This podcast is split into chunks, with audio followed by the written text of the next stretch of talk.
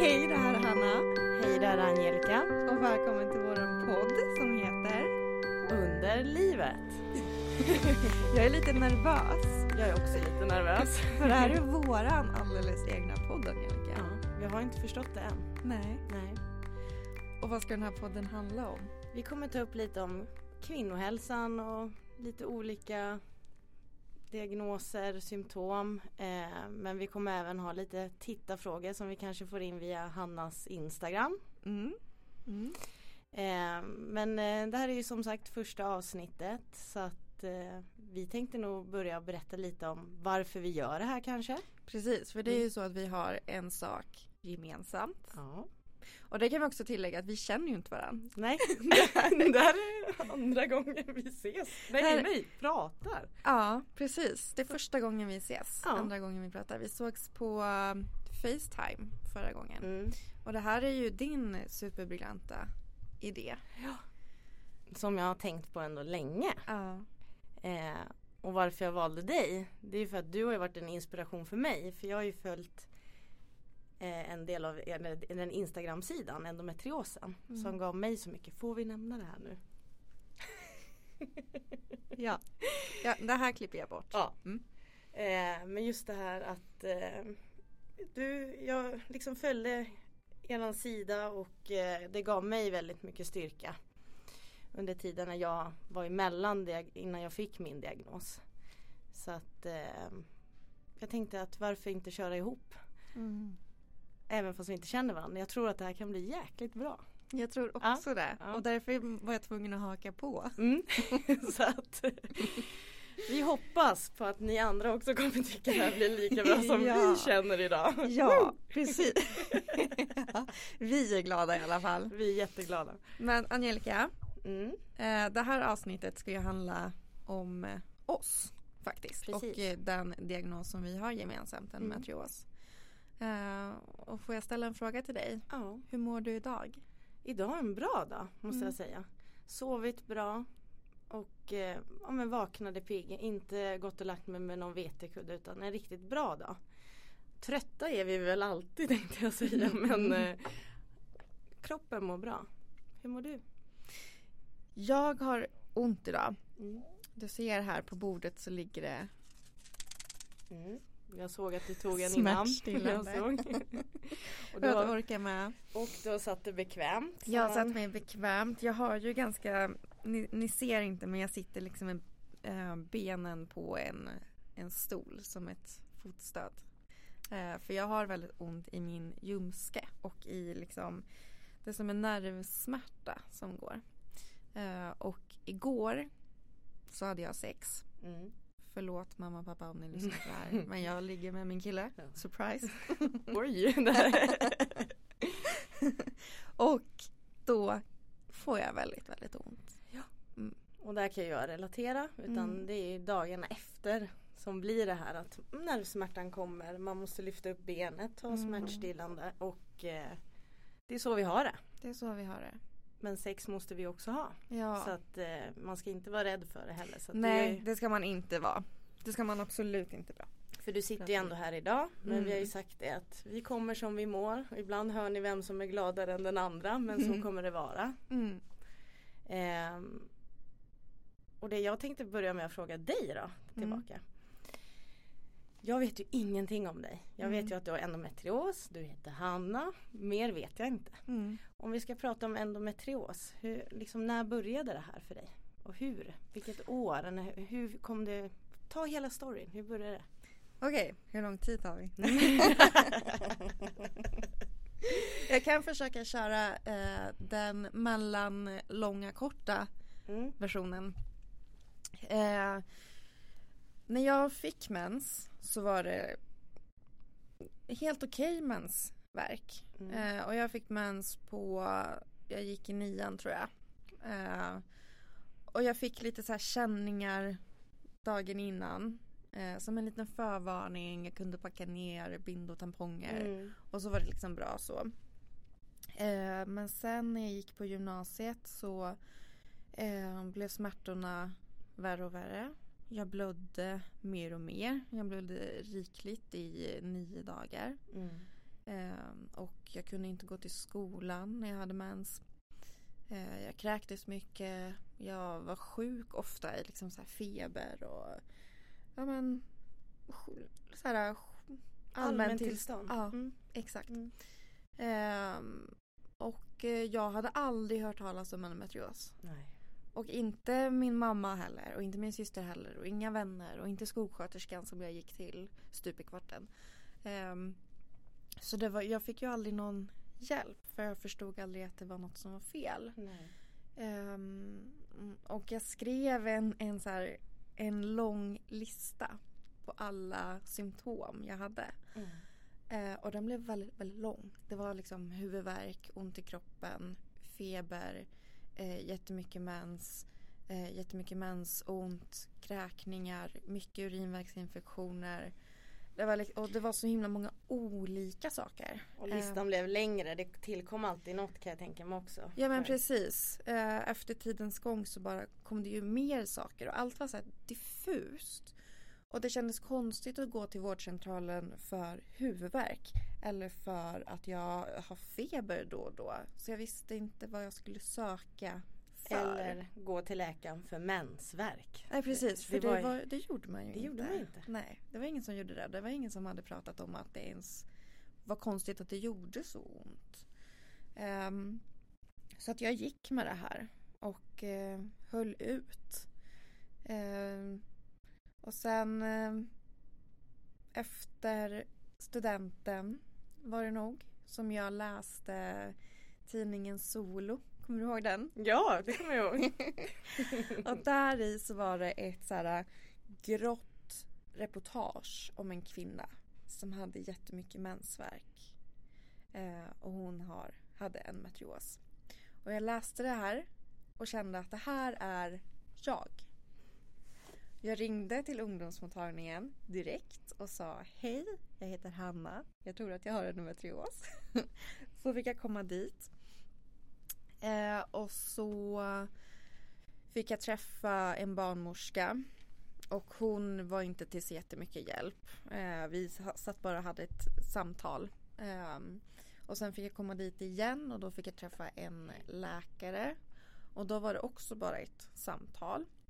Och då sa hon okej okay, men jag tror att du får komma till eh, kvinnokliniken på sjukhuset. Eh, och så får jag undersöka dig. Eh, det låter som att du skulle kunna ha endometrios.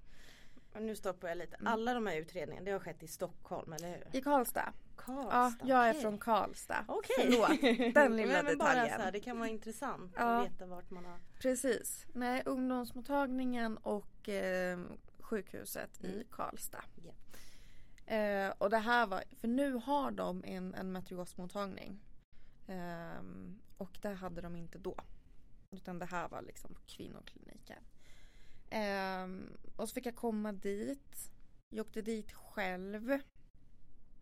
Uh, och så undersökte hon mig och så sa hon, och de här orden glömmer jag aldrig.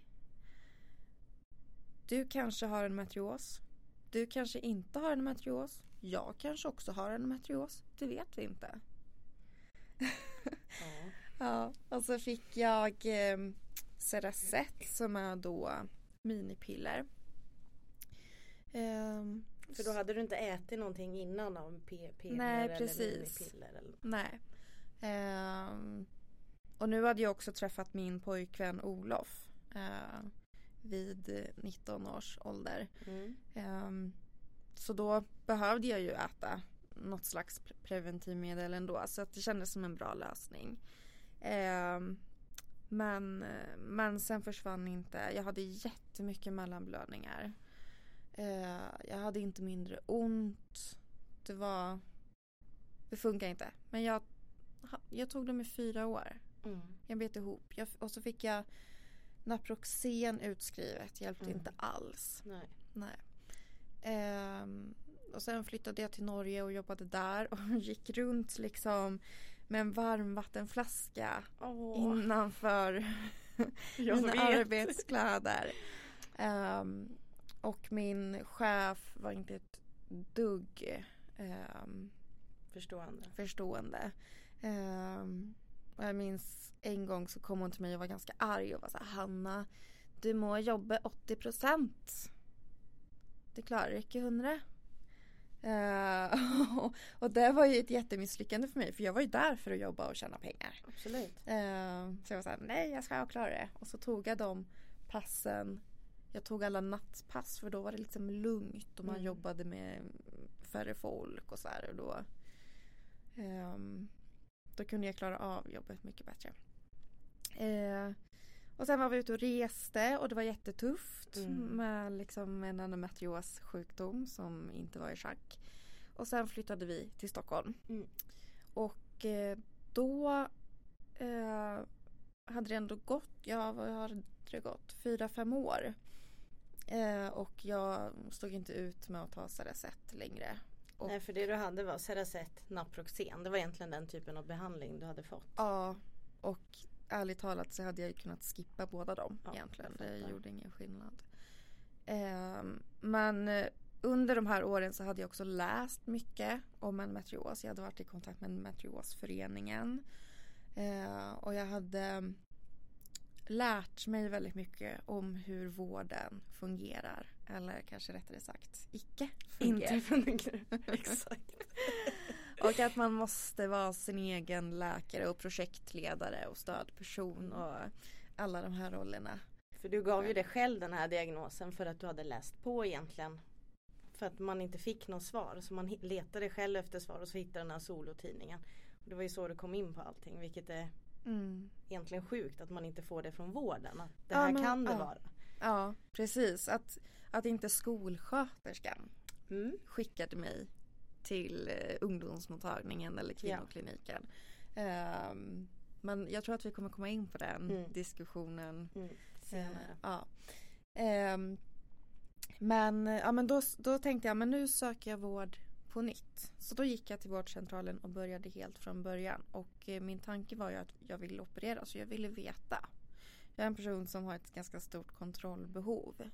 Så om jag har en sjukdom då vill jag veta om jag har den eller inte. Mm. Och om det inte är det, då är det ju någonting annat som är fel. För jag kände mig så, så sjuk. Um, så då gick jag till vårdcentralen och så blev jag remitterad till eh, kvinnokliniken på Nacka närsjukhus. Mm. Nu outar jag. Mm. Jag behöver inte säga vilken läkare jag hade kontakt med. Nej men det kommer vi inte göra. Men man måste Nej. ändå få berätta om sin historia. Så att det är ja, mm. precis. Och sen om andra har jättebra erfarenheter av Nacka närsjukhus, då är det toppen. Det Alla har vi olika upplevelser så att eh, mm. det får vara så. Ja. Tack Angelica. Mm. Eh, nej men då, eh, då fick jag träffa en läkare där, en gynekolog. Eh, som eh, till slut sa till mig, okej okay, men jag opererar dig så att du slutar tjata. Men du har inte endometrios för då skulle du ha ont när jag undersöker dig. Eh, och det hade jag ju. Men det såg inte han för man blir så jävla bra på att dölja sin smärta. Mm. Och sen så um, brukar jag också få väldigt ont efteråt. Så efter varje, även om jag kanske ser ut att klara alla gynundersökningar bra så mår jag väldigt illa när jag kommer hem och får ligga i badkaret och få ta värktabletter och gråter och ja det är hemskt. Det är hemskt. Och det ser ju inte de. Jag vet precis. Mm. För det, man har varit där och pillat och det triggar igång liksom. Och bara för att du biter ihop när du väl sitter i gynstolen. Mm. Och får höra det av en läkare, det är ju inte Nej och också konstigt att han så här, ska dra alla över samma kam. Liksom mm. att nej men du har inte ont när jag undersöker dig så då kan du inte ha en meteos. Vad är det för jävla stil? Nej, jag blir arg när jag hör det här. Och det blev jag då också. Eh, men jag blev glad över att jag fick min operation och då kände jag ju så här. Nu, nu kommer de hitta något och om de inte gör det så är det någonting annat. Mm. Oj. Skål. Skål. Um, och eh, jag mejlade lite med en inför operationen och då fick jag tipset om att jag skulle be läkaren ta biopsier om han inte kunde se någonting med blotta ögat. Och när jag låg där och skulle och väntade på att rullas in i operationssalen så sa jag det till honom och sa nej men det gör vi inte förstår du. Men eftersom att du vill så kan vi väl göra ett undantag. Typ. Um, så det kändes inte så bra egentligen. Nej men, men gud vilken hemsk kontakt. Och återigen var du din egen läkare. Hej, ni ska Ja. ta biopsier. Precis, Alltså- jag visste mer än honom och, Mm. och då känner man sig inte så himla säker som patient. Ehm, på uppvaket så kom han till mig och jag var knappt vaken. Och så sa han att eh, vi har hittat knottror på din livmoder. Eh, och vi tog biopsier av det området. Eh, sen om det är endometrios eller inte, det kan man inte svara på. Eh, men du borde tänka på att bli gravid. För då kommer du säkert må bättre. Mm, och hur gammal var du? Var, var är vi nu i livet? Eh, jag var nog 21 eller 22. Ah, okej, okej. Ja. Mm, Jag var så arg. Men också så jävla utsatt. Mm. Jag låg där nyopererad eh, och får höra den här saken. Alltså jag känner mig, jag kunde inte säga emot för jag känner mig så liten. Och det är ganska så omtumlande att vara med om en operation och vara i den situationen överhuvudtaget. Sen få höra det som jag ju visste mm. att så många har fått höra innan. Och sen när man upplever det själv så blir det någon slags här frysreaktion mm. att jag in, ändå om jag säkert hade något jättebra tal på svar så kunde jag inte ge det för jag blev så chockad på något vis och utsatt. Men det är också det när du ligger på uppvak. Man är ju inte heller med. Man har gått igenom ett trauma. Och få höra det då på när man har opererats. Det är ju det sista man vill göra. Men man tror inte att det är sant. Nej. Ehm, och sen så blev jag ju eh, hemskickad innan jag liksom kunde stå på benen. Ehm, så att jag fick åka in akut till um, gynakuten sen på kvällen och de ville skriva in mig för att jag hade så ont. Ehm, men jag valde att åka hem för jag ville sova hemma. Mm. Ehm, och sen dagen efter fick jag åka in till gynakuten igen. Ehm, Och var det här på grund av smärta eller var det liksom blödningar då eller var? På grund av smärta. Mm. Och då tog jag ju Citodon en maxdos regelbundet som man ju Mm. brukar göra efter en operation. Liksom. Ehm, och ändå så hade jag så ont. Att, och Olof fick så här, i varje gupp fick han köra jättesakta. Uh, det, var, usch, det var så fruktansvärt. Ehm, men sen fick jag ju då veta att den här operationen hade inte gett någon, någonting. Var då inte gett? Biopsierna eller liksom att? Ja, de, biopsierna visade inte på någonting. Och de här knottrorna kunde de liksom inte Då kunde de ju inte definiera de knottrorna. Knottror på livmodern kan vara endometrios och det kan ju också vara knottror som är där. Mm. Eh, så det var verkligen ett bakslag. Men eh, jag är en så sjukt envis Det är bra. person. Och jag kände verkligen att någonting var fel. Så jag skrev ett desperat handskrivet brev till Uppsala endometriosmottagning Mm. och eh, bönade om att få hjälp hos dem. Som en egen remiss då eller du skrev verkligen ett brev eller vad Som en egen remiss men jag inkluderade ett, Ja. ett brev Förstår. om min situation och hur jag mår. Och, Ehm, och jag fick ett brev tillbaka. Eh, de kunde inte hjälpa mig. Eh, men jag fick ett tips på en läkare som heter Anna-Sofia Melin. Eh, så jag hörde av mig till hennes mottagning eh, och fick komma till henne. Eh, och eh, där fick jag på första besöket så fick jag eh, smärtstillande, jag fick prova ny behandling eh, och bara så här jag blev hörd och jag blev sedd. Det här, här har vi en person som lägger huvudet på sned och nickar när jag pratar och verkligen Mm. lyssnar på min historia. Och är intresserad av att höra den och höra mig. Eh, så bara att få komma dit i eh, 20 minuter, en halvtimme eller hur lång tid besöket nu tog var liksom det finaste jag någonsin varit med om i hela min endometriosresa dittills. Eh, och hon är ju min läkare än idag. Fantastiskt. Mm, ehm, och via henne då så fick jag göra en MR-röntgen Mm. eller undersökning. Eh, och eh, tre veckor efter att jag hade gjort den så ringde hon mig och eh, jag upplevde henne som lite så här, ja men hon skulle komma med ett besked. Mm. Det hördes. Eh, och hon sa att Hanna du har endometrios. Det syns här på MR-bilden att du har en ehm, en och en halv centimeter tror jag den är. Stor härd på vänster sida. Och det är på vänster sida som jag har haft väldigt väldigt ont. Eh, och då gick jag ut och firade. Och det är det folk måste förstå när man har kämpat så länge och bara få en diagnos att det är någonting, jag har haft rätt hela tiden. Det är sån jäkla vinst. Liksom. Ja, det är ju det. Så jag förstår att du firar. Ja, Och det låter jättekonstigt att vi firar endometrios men nu vet vi vad vi har och då kan man ju få rätt behandling. precis. Det är, en, det är en kamp som tar slut. Ja. Men det jag inte visste då var att det var en helt ny kamp som började på samma gång.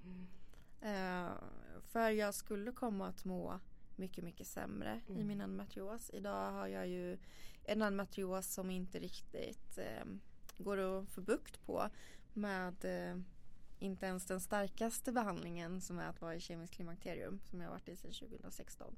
Ehm, Men ja, jag avbryter lite här nu. Ja. Men det är liksom, du har härdarna. Du har, för det finns ju cystor också. Vi kommer ju gå in lite mer på vad Mm. endometrios är och så. Men du har härdar.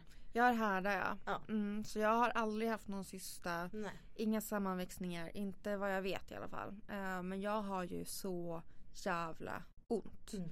Jag har till och med en krycka hemma som jag har fått från fysioterapeuten. Jag är inskriven eh, hos endoteamet, eh, remitterad från Anna-Sofia för att hon inte längre, alltså hon behövde hjälp i hur hon skulle vårda mig i min sjukdom.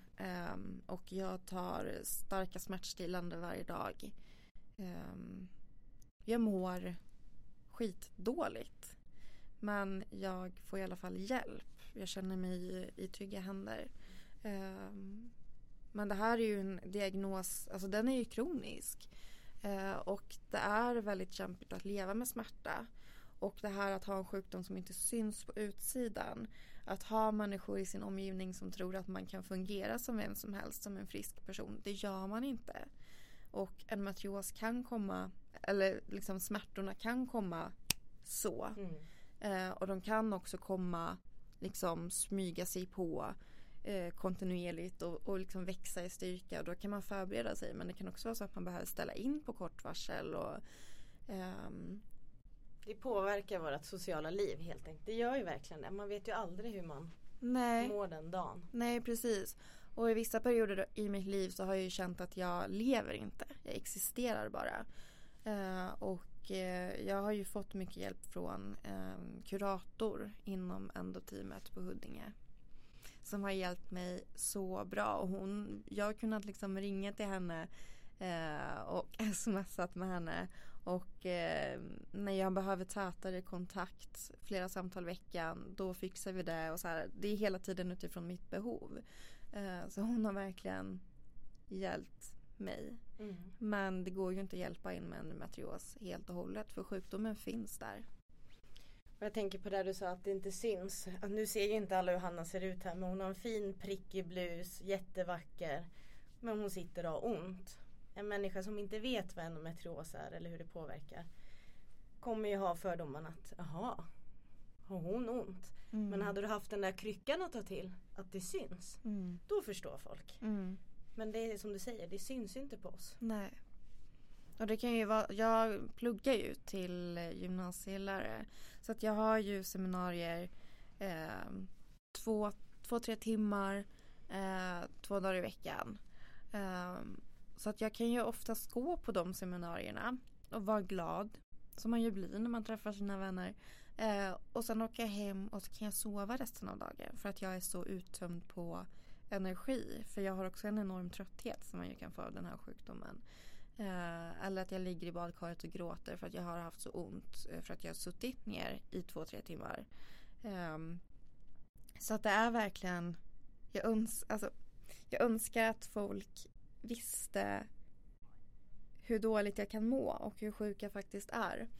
Um, och jag gjorde, förra året så spelade jag in uh, lite så här klipp då och då. På alla gånger som jag är på Huddinge sjukhus när jag tar min spruta eh, som försatte mig i kemiskt klimakterium. Eh, och när jag gråter och eh, när jag har ont och så vidare. Och så satte jag ihop det till en liten film på några minuter. Ehm, och den blev väldigt, väldigt stark. Jag har inte vågat visa den än för ehm, mina vänner. Ehm, för att jag jag vet inte, jag borde egentligen bara så här, Jag har tänkt på det flera gånger att jag ska lägga upp den på min egen Instagram. Um, men jag vet heller inte så här, vad, vad vill jag med det egentligen? Um, jag är skiträdd för att folk ska tro att jag bara vill ha uppmärksamhet. Och det är så hemskt att vi ska behöva tänka så här. Men jag mm. vet ju själv hur det här med sociala medier och sånt mm. triggar oss. Men eh, vem vet, videon kanske hamnar uppe efter vi har haft den här podden kommit igång. Ja, ja. precis. När folk kanske får lite mer förståelse. Mm.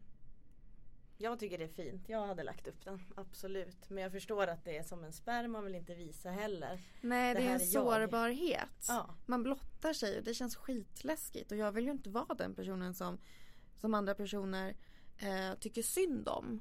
Eller som andra personer ser som sjuk. För det är en skillnad mellan det och att vilja ha förståelse. Eh, men det är, en, det är en jättesvår balans. Eh, men uh, ja. Nej men det var min historia i mellan långa korta. Nej, men jag tycker det är bra. Vi har tid. Men just det här idag då, vad står du för på behandling idag då? Bara så vi avslutar ja. lite Hanna så här. Vad har du för mm. behandling idag? Mm. Eh, idag så har jag ju eh, eh, en Anton som försätter mig i kemisk klimakterium och då stryper ju det östrogenproduktionen i min kropp. Och eh, då blöder jag inte. Eh, jag har fortfarande ont men jag blöder inte. Eh, och det tar ju i och för sig bort vissa smärtor. Men inte alla smärtor. Eh, och eh, sen så har jag, och där, där har jag, man ska egentligen ta en Anton var fjärde vecka. Och jag har alltid tagit var tredje vecka. För annars så börjar jag blöda.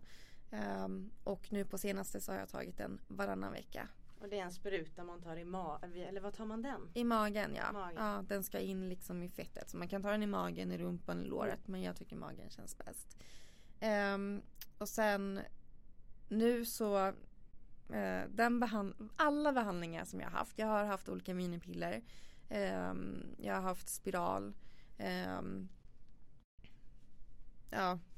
Jag allt har, egentligen. Ja precis allt. Jag försöker komma ihåg men skitsamma. Um, och varje gång som jag har haft en framgångsrik behandling, för det ska sägas att alla behandlingar har inte varit framgångsrika, men de som har varit det, då har alltid så här, kroppen sen, um, vad ska man säga, tagit över igen. Sen matriosen har tagit över så att behandlingen slutar funka. Uh, och så har det blivit nu med uh, en Anton. Och där är du idag då liksom? Att... Ja precis. Eh, men nu så har jag också, jag har en dubbelbehandling nu så nu tar jag också eh, tabletter som heter Primolut Nor. Eh, och jag kan inte riktigt säga vad det är för slags Nej, tabletter. Säga, vad är det för de som undrar? Men det är väl någon slags minipiller-aktigt. Um, ni får googla helt mm. enkelt. Jag vågar inte uttala mig för mycket om exakt eh, sammansättningen där. Um, men, och den har hjälpt jätte, jättebra så att nu har jag, tar jag sprutorna var fjärde vecka. Uh, och ska snart sluta med dem och se vart vi landar. Liksom. Ja, men det är ju hela tiden det som man måste förstå att det är kroniskt. Mm. Och man kommer in i efter behandlingar där det inte fungerar. Då måste man prova något nytt. Så att det är det här att bara för att man har fått en operation eller att nu har du provat de här sprutorna. Det är inte det du kommer ha hela livet. Utan man hela tiden ständigt måste söka efter mm. ny, ny metod för att det ska liksom lätta smärtan och sånt. Mm. Mm. Och det är, det är framgång och det är motgång men eh, man får aldrig ge upp. Aldrig. Och det, det ska sägas att det är värt att eh, faktiskt experimentera och eh, orka prova nya saker. För det är så man hittar det som funkar. Det, du är ändå, inte, inte bra behandling men just nu känns det ändå okej eller? Ja, det är det. Ja. Och som jag sa så är jag ju i trygga händer. Ja, verkligen. Mm. Verkligen. Mm. Angelica, nu vill jag veta din historia. Ja, och det är nu när du har berättat här så att eh, vi har inte bara endometrios gemensamt utan det är också att det är vänster sida som du Mhm. nämnde på mig med. Mhm. Nej men när jag satt på tunnelbanan på vägen in då så var det så här, åh jag måste titta upp här nu. När började det här för mig? Går man in på 1177, bästa eh, appen, läser sina journaler. Ja, just det, där får man scrolla länge. Jag scrollade länge. Men det vart eh, 9 december 2016 som jag först sökte för buksmärtor kom man in med då. då. Eh, och det hade ju börjat med då när jag var tillsammans med mitt ex. Sexet hade fungerat bra. Eh, helt plötsligt började jag få ont. Ja men du vet som kramper och det blödde och kissade på mig lätt liksom. Eh, och det fortsatte. Eh, så att eh, jag tror det var 2017 då eh, som jag eh, sökte för urinvägsinfektion. Jag tror det var 17 gånger. Oj. Och det bemötandet jag fick det är så här. Ja men nu har du ätit eh, penicillin. Eller antibiotika ja, Mm. för urinvägsinfektion. Du kan inte ha det igen.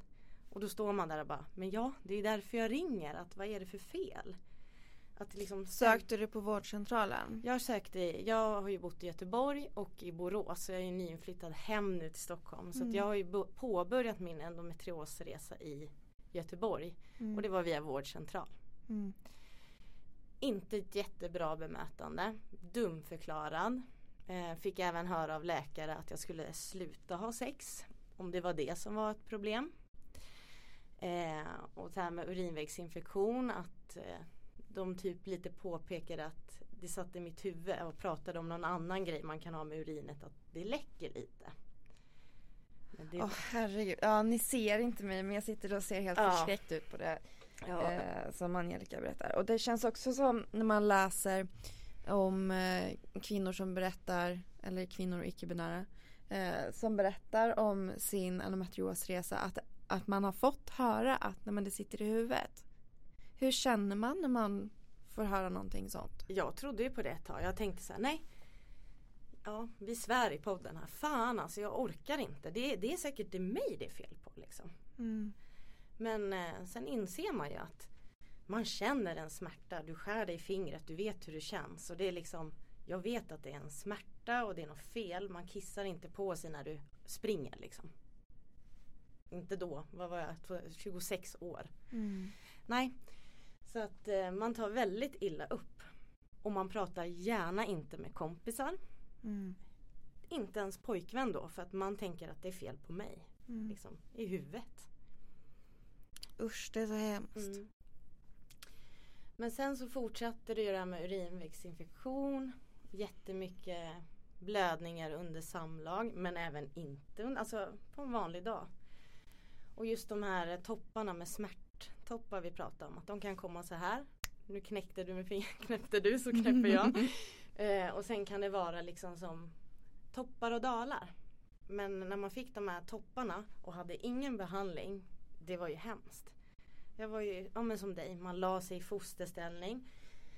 På jobbet la man sig på toan. Bara för att få en vilopaus. Mm. Ligga i fosterställning. Hade ingen behandling. Eh, och sen eh, till slut. Jag fortsatte med till samma. eh, Får jag fråga en sak? Ja. Sökte du hjälp akut någon gång för de Aldrig. smärtorna? Nej, varför gjorde du inte det? För att det är sån jag är typ. Det är, jag vet inte. Mm. Jag gjorde bara inte det. Utan jag härdade, jag spydde också som Mm. dig. Jag förstod inte vad det var. Jag började ställa in saker. Ja men du vet. Det, det var fruktansvärt. Men sen vände jag mig till samma vårdcentral igen. Och jag outade den för att den var till slut hamnade jag hos rätt läkare. Kungshöjds i Göteborg. Eh, och eh, då sa ju läkaren att, ja men berättade om det här med att ja, jag berättade att jag hade diarré, blödningar, kramper. Han bara endometrios. Och då visste inte jag vad det här var. Alltså jag ryser nästan nu. För Ja, jag, jag, jag vet känslan. Jag vet verkligen känslan när han bara Att jag fick ett namn på det här. Ja. Men han skickade mig på massa undersökningar. Eh, Vad var det för ga- undersökningar? gastrosko- gastroskopi. Mm, Då visade det sig att jag hade IBS mm, också. Men det är ingenting, den är hanterbar så den ska vi inte prata om. Och sen fick jag åka och undersöka urinblåsan som fungerade toppen. Hur, hur undersöker man den? Nu tänkte jag säga urolog men det gäller ju för männen. Jag kommer inte ihåg vad det heter. Men Ja. man går in liksom och kollar toppen eller vad man säger så att det kan Är man knäppa- vaken? Ja, man är vaken. Mm, Lokalbedövning. Typ. Okej. Och det visade sig vara helt normalt. Så att då var det ju, när jag väl hade urinvägsinfektion så var det urinvägsinfektion av endometriosen. Liksom. Att, Mm. ja. Och sen fick jag en remiss till Salgrenska Mm. eh, och träffa deras endometriosteam. Och man fick berätta hela sin historia när man fick mens. För jag är inte där samma som dig. Det här med extrema menssmärtor. Jag har alltså mycket blod men inte det här att jag haft så ont som du hade när du var yngre. Och vi drog hela historien där med det och sen gjorde de ultraljud. Eller hur? Det har du också gjort. Mm. Men man ser ju inte så mycket på dem. Eh, men då fick jag en operation. Eh, det här var ju slutet på 2017, början på 2018. Och sen fick jag vänta ett år på den här opera- operationen. Oj! Jag gjorde den nu 2019 i januari. Så att under det här året innan operation då fick jag också prova massa olika behandlingsmetoder som Mm. dig. Eh, minipiller, dubbeldos, Naproxen. Ta en kombo kille, två Alvedon och en Naproxen sa de. Det hjälper till allt. Nej det gjorde det inte. Inte mot endometrios. Sen började jag få Citodon. Mm. Mm, kom man till en läkare så sa de att oj, ska du ha mer Citodon? Du vet att det här är beroendeframkallande. Och då började en annan hjärnspöke med att men gud vad jag äter mycket smärtstillande. För det var ju nästan maxdos de här dagarna det var. Och jag försökte själv att inte äta för mig. För jag visste inte riktigt hur man behandlar endometrios. Mm. Jag skulle ha ätit värktabletter nog varje dag. Men det var ingen som sa att det var okej heller. Så jag åt ju dem vid topparna och då maxade man ju dosen liksom. Mm. Och då når man ju också topparna om man inte tar någonting som stoppar dem innan. Ja. För det hade där- du sagt det till mig då så hade jag vetat. Oj. Oj, det sprakade mycket. Jag skrattar längre ifrån. Men det kan vi säga till de som lyssnar att så här, var inte rädd för att ta värktabletter. Eh, nu ska inte jag heller säga ta värktabletter när man kanske inte ska det. För det är också en balans där man ska inte ta för mycket. Man ska ha respekt för smärtstillande. Men man får inte vara rädd för att ta dem när man behöver. För att det är så viktigt att stoppa smärtan i tid. Så att man inte får de här topparna. För då, de går inte att ta bort. Det är Nej. skitsvårt. När man väl har så ont så är det jättesvårt att eh, få ner det. Men när man eh, känner att man börjar på att få ont, ta en värktablett och så går det säkert att stoppa den där Ja, toppen. men det är ju det. Man blir ju rädd också för att det är ju ändå medicin. Men jag hade Mm. en bra läkare som förklarade för mig att ja, jag fick ju Citodon och sen gick jag över till Oxynorm som är ett morfinpreparat. Mm. Eh, och då sa jag det, men det känns inte bra liksom att äta så här mycket. Vad är det, kodin i Citodon och morfinpreparat. Och, Mm. och då sa han läkare, ja men du har en kronisk liksom, smärtsjukdom. Om du tar det här, då, sätt, då, då söker den upp området där det har ont. Du kommer inte bli smärtfri men det kommer liksom göra att det blir de här dalarna istället för topparna. Eh, men om en, din kompis kanske som är helt frisk tar en sån här Oxynorm. Ja, då kanske det är ett annat problem. Men du har fått det här av mig. Jag skriver en till tre tabletter per dag. Liksom, men man förstod inte dem. Jag fick det så här att när man har det så är det okej att äta värktabletter för Mm. att jag är sjuk. Medan andra då som är friska som reagerar på men gud vad du äter mycket tabletter. Mm. Men man fattade inte det här innan man hittade rätt person som Mm. förklarade allting. Mm. Ja, jag kommer inte ens ihåg var vi var. Vi var inne på att jag hade fått eh, operationstiderna. Precis. Men under tiden så fick man ju prova olika eh, ja, minipiller och sånt där. Och jag kommer ihåg jag sa det till mina vänner att eh, jag var som likgiltig. Du vet, börja käka dubbla hormoner. Eh, som inte, jag hade inte ätit p-piller eller någonting då. Mm. Eh, det kändes som att jag hade liksom en scream-mask. Eller alltså en, en halloween-mask. som jag bara ville dra bort. Mm. Jag kände inte igen mig själv, du vet kvinnornas hormoner det rubbar oss. Så att jag vet själv, jag satt på någon förfest med några kompisar. Och skämtet de drog, det var så jävla kul. Alltså jag kände det i hela kroppen, det här är så kul. Men jag kan inte skratta. Mm. För det var liksom, det var, de körde igång med alla hormonerna direkt liksom. Så jag kände hela tiden att nej men det här var ju jättekul. Men jag kan inte skratta. Började Mm. gråta väldigt lätt. Mm. Känslorna var ju så. Men jag tror att det tog ungefär ett halvår där innan operationen som det började lugna sig och jag sa att den här masken är borta, det är jag igen. Men det var liksom det jag kände att det var någonting som ett skal på mig. Jag kände inte igen mig själv. Men sen blev det ju bättre och sen kom operationen i eh, januari där då. Fruktansvärt. Mm. Nästan som din story också. Man, ja men eh, de eh, opererade ju mig tre, fyra snitt med sån titthålsoperation då. Och när jag vaknade. Alltså det var ju, min mamma var ju på uppvaket och bara hur ont har hon? Jag skrek och jag kunde inte sitta liksom på rumpan och hur, allting bara gjorde jätteont så de fick ju ge mig starka liksom muskelavslappnande mediciner och du vet morfin med dropp. Vet Och- du varför du hade så ont? Ja. De eh, hade, man ligger ju, man kan säga som en liggande gynstol eller? Mm. Eller hur? Mm. Liggande gynstol och eh, då sa läkaren att operationen tog mycket längre än vad de hade tänkt. För att det var, min vänstra äggstock var ju sammanväxt med bukhinnan och härdar Mm. bakom.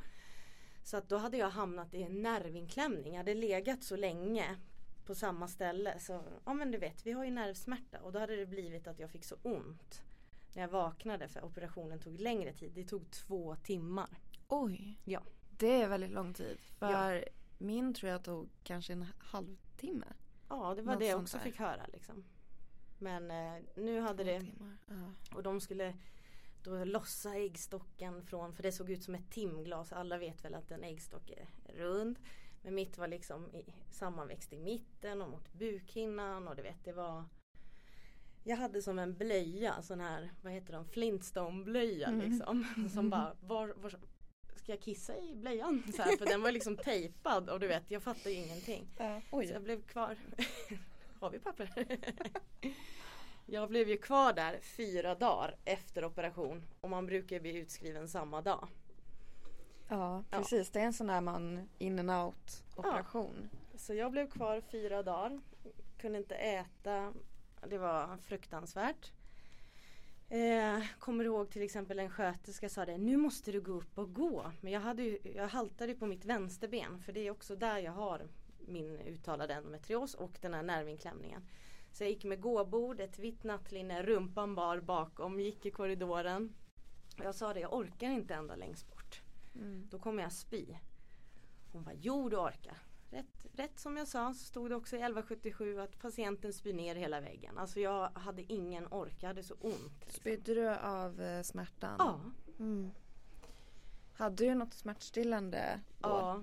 Oxynorm, Oxycontin och även något som heter Stesolid. Mm. Som är muskelavslappnande. Mm. Eh, utan det hade det inte gått. Men ehm, ja, fyra dagar senare blev sjukskriven då. Sa till min chef, kommer tillbaka om två veckor, typiskt mig. Det tog tre månader. Oj. Ja. Jag låg hemma. Eh, jag kommer ihåg att jag tappade en plastpåse på golvet hemma. Och jag började gråta för jag bara Jag kan inte ta upp den. För jag hade så ont. Eh, mina ärr då, eller där snitten hade varit, började lukta illa. Jag kände att det här är något konstigt. Jag ringde. De sa det att nej men det låt det vara liksom. Vänta med att duscha lite nu, bara vadda. Men sen hade jag en av mina bästa vänner hemma hos mig. Eh, och då hade jag haft feber i fyra dagar. Pikade ungefär 40 graders feber. Oj, det låter som att eh, en infektion på G. Ja. Eh, min kompis var hemma hos mig försökte få mig att äta. Hon köpte sem semlor för det var i februari där. Eh, alltså ville ju bara spy upp dem direkt. Mm. Eh, kissade på mig hela tiden, hade kisslakan så att när man sov hemma hos mig så prasslade det hur man än vände sig liksom.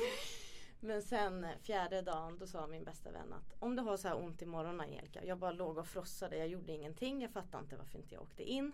Men man var så sjuk. Jag hade ingen ork. Mm. Eh, och eh, 4 februari då så sa hon att du, du, du får åka in liksom. Mm, På natten, det bara pikade. Jag hade så hög feber. Det gick inte.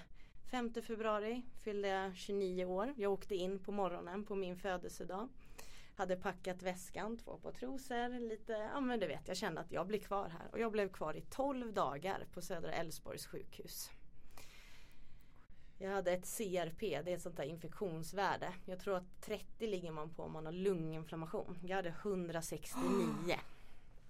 Så de tänkte att de hade glömt en sån här duk eller någon operationsduk eller något i magen. Men gud Angelica. Jag var så, alltså jag bara skrek. Det, Mm. jag verkligen, det var ja, det värsta jag varit med om i hela mitt liv. Eh, kommer in där och du vet, alla vet man får vänta 12 timmar på akuten. Mm. Alltså jag har nog aldrig väntat så lite. Det tog fem minuter så att jag en rullstol med morfindropp liksom. Och fort upp liksom. Eh, de tog alla möjliga kissprov, blodprov liksom för att se om det var något. Ja, jag fick göra eh, både MR och så fick jag göra, vad heter det, en CT-buk gör man som en röntgen då. Man får lite kontrast, kontrastvätska för att se om det ligger något i kroppen. Vad är det för skillnad på CT och MR? Eh, MR åker du väl in, eller det är ju som ett litet hål. Den här är en sån Mm. här, det är ett stort hål men man åker fram och tillbaka liksom. In, ut, in, Okej. ut. Men det är väl mer att eh, MR är mer kontrastspecifik. Att CT gör man ofta först. Okej. Mm, med de här vätskorna och sånt. Och kommer upp på avdelningen och eh, CRPn är fortfarande, jag har kvar den där post-it-lappen som läkaren skrev på mitt kylskåp bara för att det var 169, 130, 149 gick upp dagen efter liksom. Jag hade så ont, kunde inte äta. Hade heller inte bajsat typ. Så att jag hade ju, allting var, hela min kropp la av, jag orkade ingenting. Mm. Och då jobbade jag själv på Södra Älvsborgs sjukhus på hörselverksamheten. Så hade jag många kollegor som kom över och många av besöken minns jag typ inte ens. Du vet. Mm. Jag bara vet att de kom. Jag mådde så dåligt. Sen kommer läkaren då och då hade han fått svar på CTn. Eh, visade ingenting. Förutom att jag hade en cysta på min lever. Så då började jag ju gråta och tänkte vad är det här nu? Är det något annat? Så då började de fokusera på den här cystan på levern. Ja, och den har jag utrett nu och det ska vi inte prata om men det var ju ofarligt men ett år senare efter tre, tre MR och CT så visade det sig att det är bara ett vanligt en missbildning, en ja, missbildning på levern och man gör ingenting åt det, det är inget elakartat. Okay. Men jag fick egentligen inget svar utan sen fick jag prova olika antibiotikakurer. Ingenting bet men jag kommer ihåg att det här hette Dalasin och jag kan ingenting om medicin. Men det var då det började gå ner. Febern började gå ner. Eh, de tog ju blodprov på morgonen halv sju och allting. Så nu har jag inga kärl, alltså mina kärl är sammanväxta. Så om jag ska ta blodprov idag så får jag ta i foten eller på armen. För jag har alla, ja, de stack mig så mycket bara för de tog så mycket tester. Så sen fick jag antibiotika, blev utskriven och var hemma och började bli bättre. Men förmodligen var det en infektion från operation men varför vet jag inte. Och idag står jag då på en Mirena hormonspiral som de satte in under operation. Jag äter två minipiller, vi säger bara två tabletter minipiller på kvällen. Och sen har jag även en tablett som är någon sån här gulkroppshormons, jag vet inte, någon extra boost. Okej. Ja, för att göra sig blödningsfri. Mm. Men jag är inte det än idag. Alltså Nej. jag har velat lite om jag ångrar att jag opererade mig ett tag bara för jag fick så mycket ondare efter. Men nu Mm, har jag jag... fick också det. Jag blev mer sjuk efteråt. Ah, alltså jag bara nej, jag ångrar det här typ. Mm. Eh, och jag står där idag och jag har dagar precis som dig när jag tar upp benet. Jag avbokar mina kompisar. Ja det är skitjobbigt. Men Mm. jag tror att jag nu i Stockholm ska försöka hitta en bra kontakt igen. Mm. För nu hjälper inte min medicinering längre. Liksom. Mm. Så att smärtstillande, Naproxen och sånt tar jag ju varje dag, det är ingen fara. Men jag undviker de här morfintabletterna men tar dem nu precis som du sa. När man, känningarna kommer då tar jag dem. Mm. Men min är inte om man säger balans. Men det är ja, riktigt bra dagar riktigt dåliga dagar. Och då är det, det finns ingen mellanting. Det hade jag ändå innan. Mm. Så det är stora skillnaden efter operationen. Ja. Jättelång story men så blev det. Mm. Jag blir, du ser ju på mig, jag blir väldigt berörd Mm. av det du berättar. Och jag tycker att du är jätte, jättestark. Mm, men det tycker jag att du är med men det är så här Varje dag en kamp som inte folk förstår. Vi har Mm. den här tröttheten. Vi har de här tabletterna som gör att oj Nu pratar vi fritt. Ja men vi har en AV med jobbet. Nej men tusan jag har tagit två Oxynorm idag. Mm. Jag kan inte dricka. Mm. Och inte för att man behöver det men vi står i ett ständigt val varje dag vi vaknar. Jag säger det till min mamma som inte visste. Jag bara varje dag är en ny dag.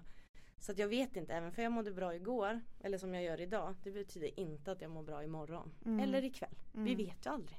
Mm. Det är det som är så jobbigt med den här sjukdomen. Mm. Men hur brukar du göra med, med planer och så?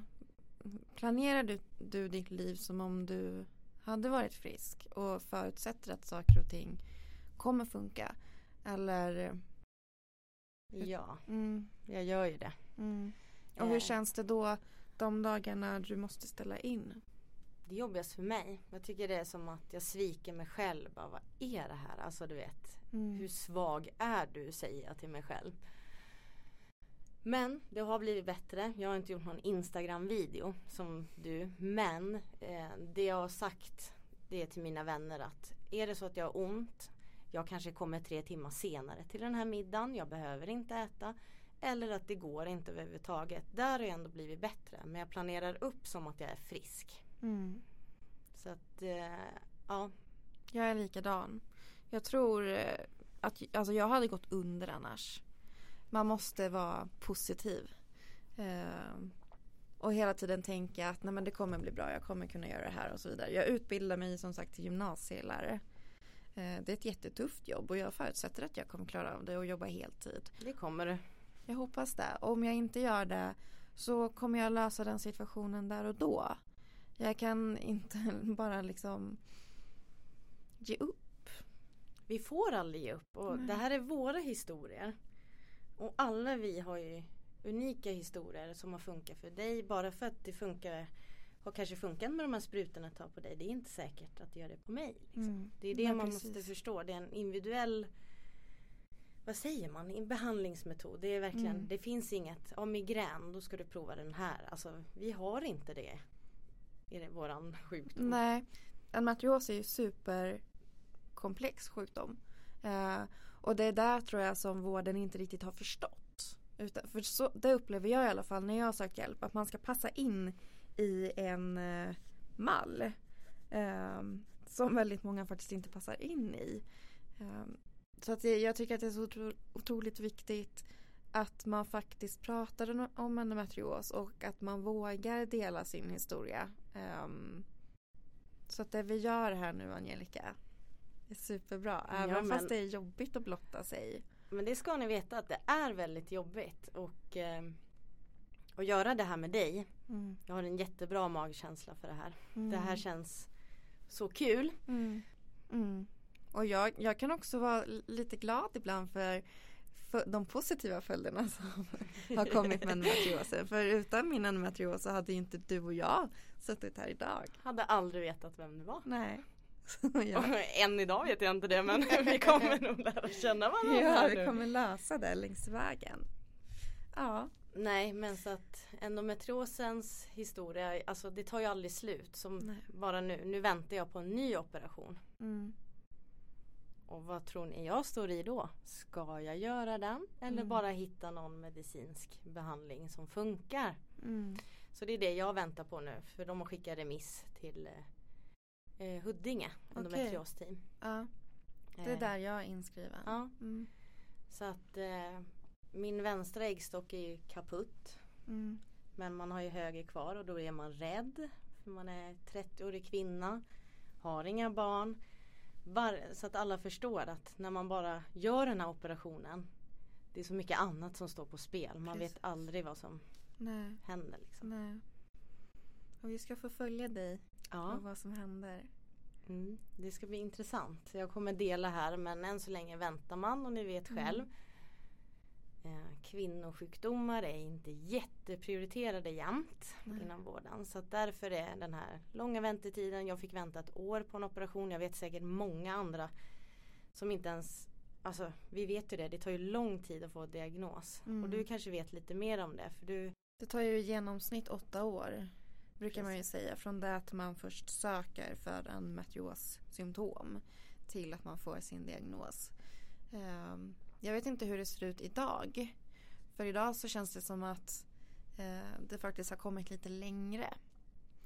Eh, Jag vet inte. Men vi kan ju ta reda på det och prata lite mer om hur det ser ut idag ja. Nej men eh, dra lite kort om podden också tänker jag. Här har ni en liten bild av vilka vi är. Mm. Eh, vi kommer inte bara prata om endometrios. Nej.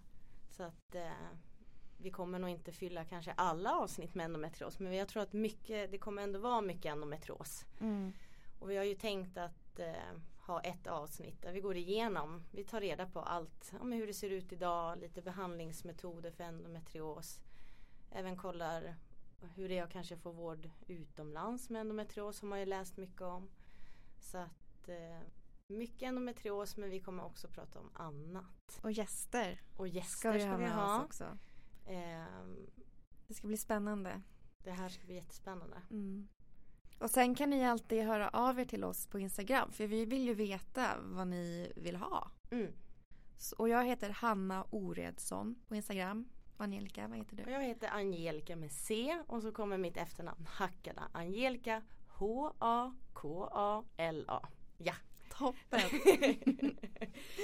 Nej men så att eh, idag handlar det lite om våran endometrioshistoria och eh, jag hoppas att det har gett er någonting. För Mm. att det är sjukt jobbigt för oss att sitta här. Mm. Och som sagt jag har fått gåshud när du pratar. Jag känner mig liksom Ja men man blir tårögd när man hör Det här med att det sociala livet påverkas och alla ni vill ju vara med era vänner och det vill vi med. Mm. Men det påverkar ju både förhållande, vänner och familj. Mm.